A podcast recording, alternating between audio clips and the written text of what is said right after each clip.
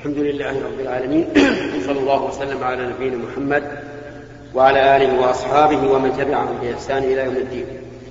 أما بعد فهذا هو اللقاء السابع والثلاثون بعد المئة من لقاءات الباب المفتوح التي تتم كل خميس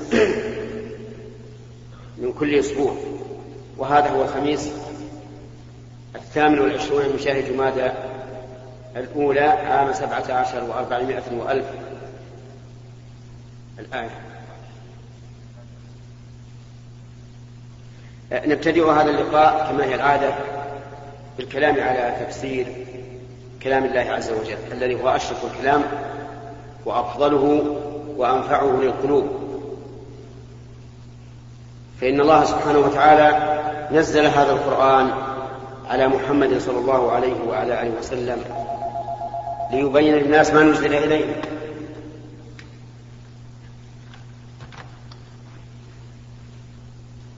وقد بينه النبي صلى الله عليه وسلم بيانا شافيا كافيا لكنه قد يخفى على الناس إما لقصور علمه أو لضعف فهمه أو لغير ذلك من الأسباب المعروفة.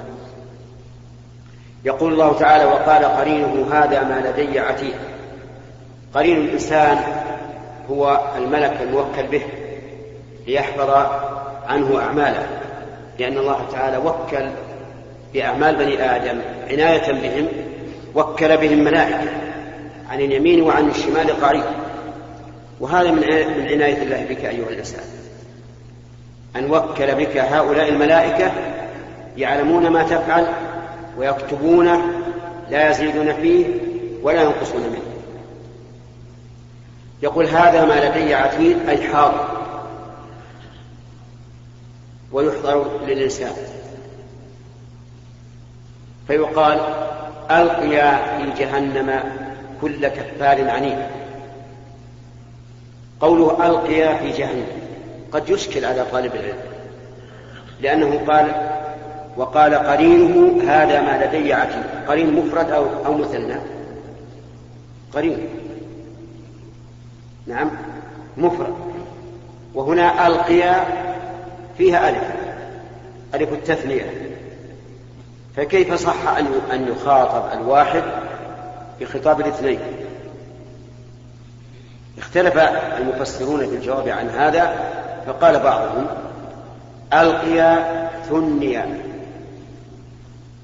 ثنية الجملة أو اتصل بها ضمير التثنية بناء على تكرار الفعل فيكون قوله ألقي مثل قوله ألقي ألقي فالتكرار إذن للفعل لا للفاعل.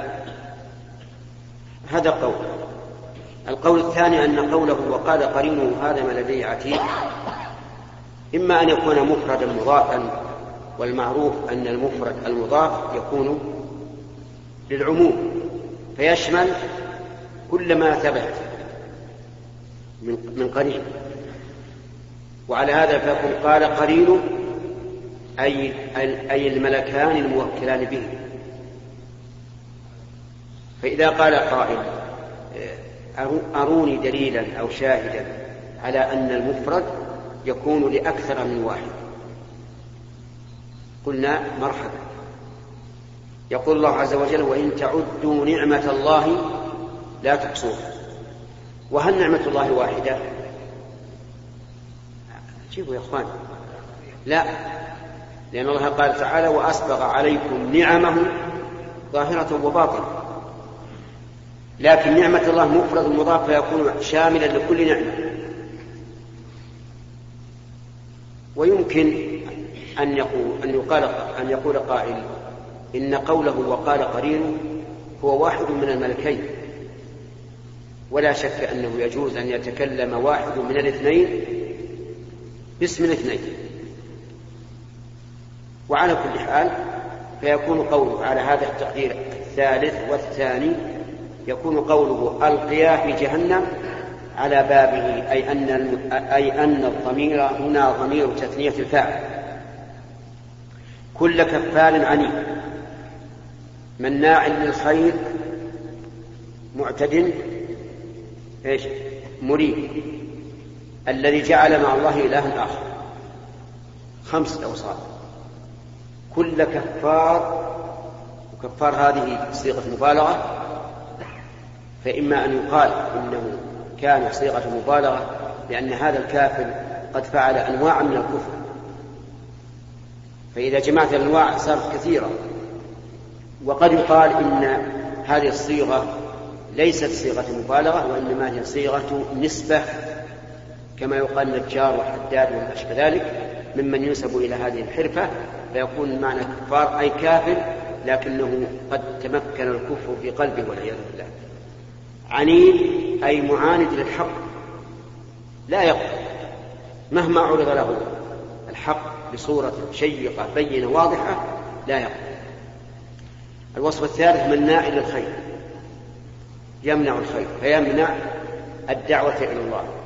ويمنع آه، بذل أمواله في مرض الله ويمنع كل خير لأن قوله للخير لفظ عام يشمل كل خير وقوله منع كأنه يلتمس كل خير فيمنعه فتكون هذه الصيغة صيغة مبالغة معتد أن يعتدي على غيره يعني ليته يمنع غيره من الخير بل يعتدي عليه.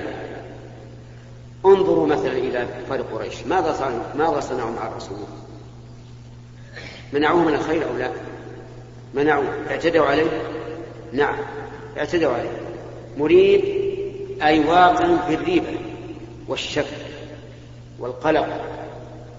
وكذلك أيضا يشكك غيره فيدخل في قلبه الريبة فكلمة مريب آه، تقتضي وصف الإنسان بها وحمل هذا الوصف إلى غيره. الوصف الخامس الذي جعل مع الله إلها آخر. كفار عنيد مناع للخير معتدل مريب الذي جعل مع الله الآخر نعم إذا الوصف السادس. فتكون ستة أوصاف. الذي جعل مع الله إلها آخر. وما أوسع هذه الكلمة. وإذا كانت هذه الكلمة وصفا للكفار العنيد فالمعنى أنه يعبد مع الله غيره. يعبد مع الله غيره. وكلنا يعلم أن المشركين كانوا يعبدون مع الله غيره. فيعبدون اللات ويعبدون العزى ويعبدون منات ويعبدون هبل. كل كل قوم لهم طاغية يعبدونها يعبدونها كما يعبدون الله. يركعون لها ويسجدون لها ويحبونها كما يحبون الله ويخافون منها كما يخافون من الله. نسأل الله العافية. هذا إذا جعلنا الذي جعل مع الله آخر وسطا لهذا الكافر العنيد أما إذا جعلناها أشمل من ذلك فإنها تعم كل إنسان تعبد لغير الله وتذلل لغير الله حتى التاجر الذي ليس له هم إلا تجارته وتنميتها فإنه عابد لها. أنتم معي؟ حتى صاحب الإبل الذي ليس له هم إلا إلا إلا إلا إبله إلا إبله هو عابد لها.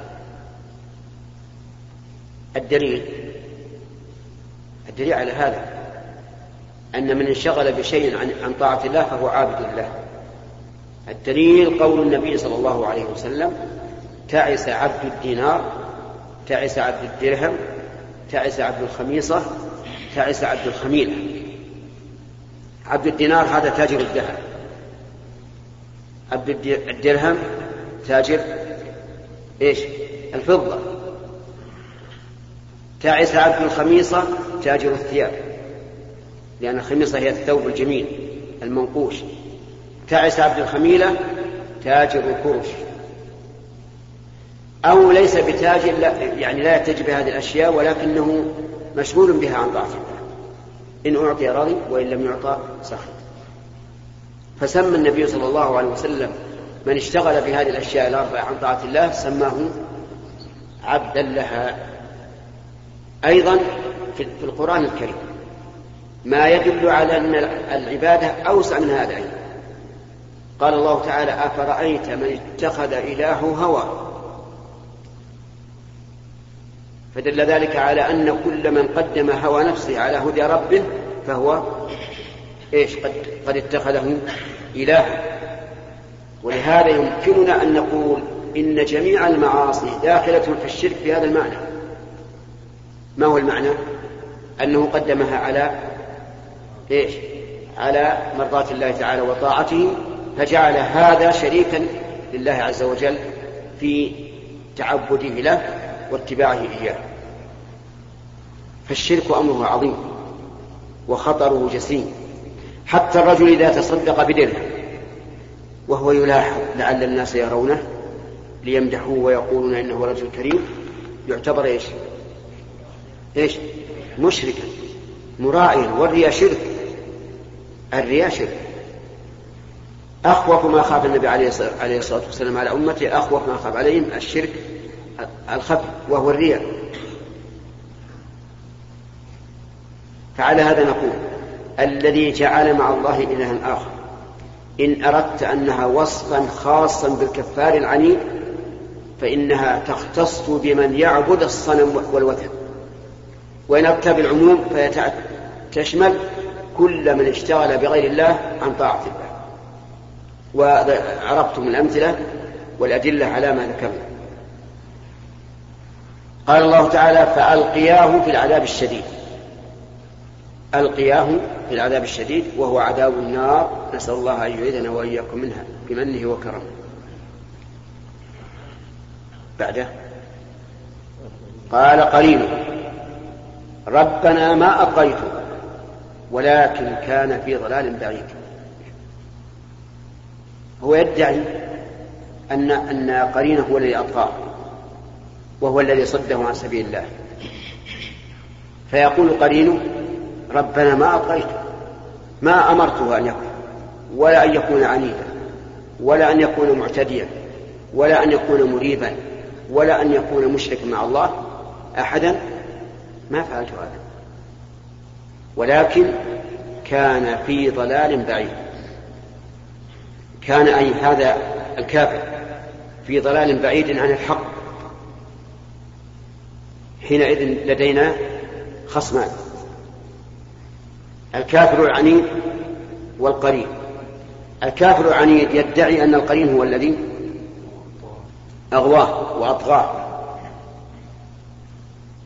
والقرين ينكر ذلك. فيقول الله عز وجل لا تختصموا لدي. الخصومة منقطعة لأن الحجة قائمة ولا عذر لأحد. وقد قدمت إليكم بالوعيد أي أوعدتكم على المخالفة فلا حجة لكم. ما يبدل القول لدي وما أنا بظلام للعبيد. يعني لا أحد يستطيع أن يبدل قولي لأن الحكم لله عز وجل وحده. فإذا كان الله تعالى قد وعد أو أوعد فهو صادق الوعد سبحانه وتعالى. وأما الإعاد فقد يغفر ما شاء من الذنوب إلا آه، الشرك. وما أنا بظلام للعبيد. يعني لست أظلم أحدا. وكلمة ظلام لا تكن أنها صيغة مبالغة وأن المعنى أني لست كثير الظلم بل هي من باب النسبة أي لست بذي ظلم. والدليل على أن هذا هو المعنى وأنه يتعين أن يكون هذا المعنى قوله تبارك وتعالى إن الله لا يظلم إيش؟ مثقال ذرة وإن تك حسنات يضاعفها. ويقول عز وجل ومن يعمل من الصالحات وهو مؤمن فلا يخاف ظلما ولا هضما. ويقول عز وجل ولا يظلم ربك أحدا والآيات في هذا كثيرة أن الله لا يظلم بل إننا إذا تأملنا وجدنا أن فضل الله وإحسانه أكثر من من عدله. جزاء سيئة إيش؟ سيئة مثله. جزاء حسنة عشرة أمثال. لو لو أردنا نأخذ بالعدل لكان السيئة بسيئة والحسنة بحسنة لكن فضل الله زائد على عدله عز وجل. فهو سبحانه وتعالى يجزي بالفضل والإحسان لمن كان محسنا وبالعدل بدون زيادة لمن كان مسيئا. ما يبدل القول لدي وما أنا بالظلام للعبيد ويأتي إن شاء الله بقية الكلام على هذه السورة.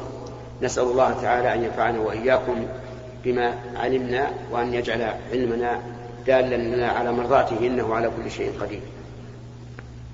والآن نبدأ بالأسئلة من اليمين تفضل. فضيلة الشيخ بعض المحطات البترولية تضع كروت من بعد 10 أو 20 على قدر البنزين اللي يعبي به الشخص. فلما توصل مثلا ل 150 لتر أو 1500 أو 250 آه، تجمع الكروت هذه إذا كانت وصلت 150 تجي وتغسل عنده تقدم لها الكروت هذه تغسيل سيارة مجاني أو تغيير زيت مجاني. فما رأيك فيها شيء؟ آه، رأينا أننا نعطيكم بارك الله فيكم قاعدة. كل شيء فيه إما غن غنم وإما سلامة فلا بأس به. انتبه للقاعدة. كل شيء فيه إما أن الإنسان يسلم ولا يخسر وإلا يغنم فهذا لا بأس به. لأنه إما خير يأتيه والخير مطلوب. وأما الغرم ما عليه فمثلا إذا قال صاحب المحطة من عبى كذا وكذا لترا فأنا أغسل السيارة مجانا. وهو يبيع البنزين مثل كسائر الناس ما يزيد. فإذا عب الإنسان منه هذا هذا القدر فإنه لم يخسر شيئا. هل خسر شيئا؟ لكنه ربح أن سيارته تنظف وتغسل. إذا هذا العقد صحيح. هذا العقد صحيح. لكن بعض الناس يقول إن هذا في قطع رزق للمحطات الأخرى التي لم تضع هذه الجائزة. فنقول المحطات الأخرى ما تمنع. إذا شاءت وضعت إذا كان هذا يغسل ثمان يغسل بعد ثمان بعد مثلا 200 لتر. يقول الثاني أنا أغسل بعد 190 متر. وحينئذ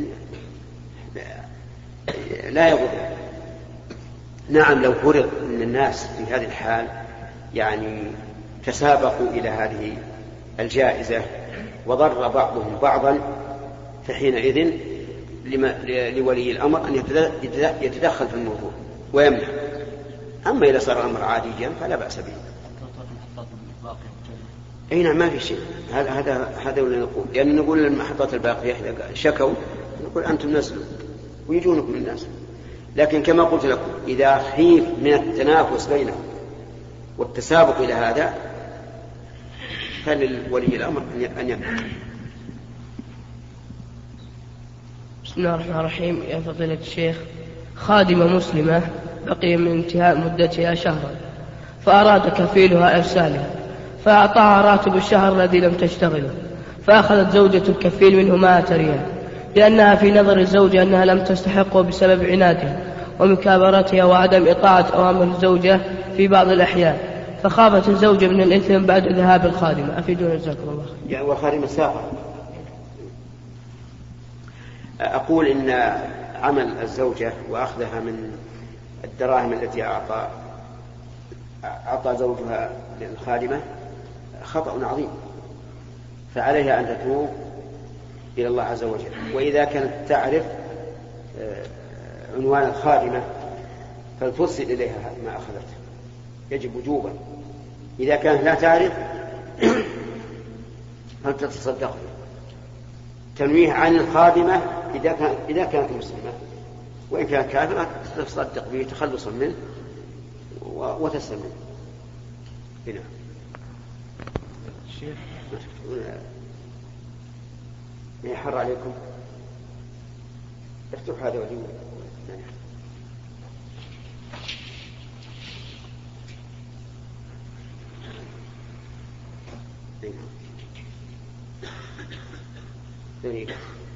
اللي عنده نعم. فضيلة الشيخ هل الأفضل لي إذا قدمت لأهل الخمس الجمعة أن أقصر أو أتم وهل الجمع جائز؟ لأهلك؟ إذا قدم الإنسان إلى أهله الخميس والجمعة فإنه انتهى سفر فعليه أن أن يتم الصلاة ولا يحل له أن يجمع فضيلة الشيخ ما حكم المأموم إذا تأخر عن إمامه بركن يعني مثل الإمام ركع سجد وعندما قام الإمام سجد المأموم. نعم. على سائر الصلاة. آه العلماء يقولون بارك الله فيك يقولون إن تعمد التأخر. إن تعمد التأخر حتى سجد الإمام وقام بطلت صلاته لأن إمامه سبقه بركن تام. وإن كان وإن كان لم يتعمد مثل أن يكون غفل أو ما سمع الصوت صوت الإمام فإنه يأتي بالركن الذي فاته ويتابع الإمام فهمت؟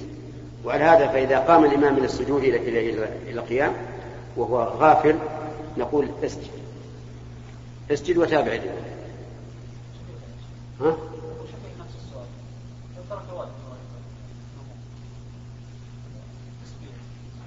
لا هذا ما ما ما, ما يلزم يعني مثل لو سجد مع الإمام متابع لكن نسي أن يقول سبحان ربي الأعلى في السجود. نقول بارك الله فيك في هذا الحال يجب عليك سجود السهو إلا إذا كنت داخلا مع الإمام من أول الصلاة فإن الإمام يتحمل عنك السجود ولا تسجد. فضيلة الشيخ حفظك الله. ما الأسباب المعينة على حفظ القرآن؟ من فضلك اقلب الشريط.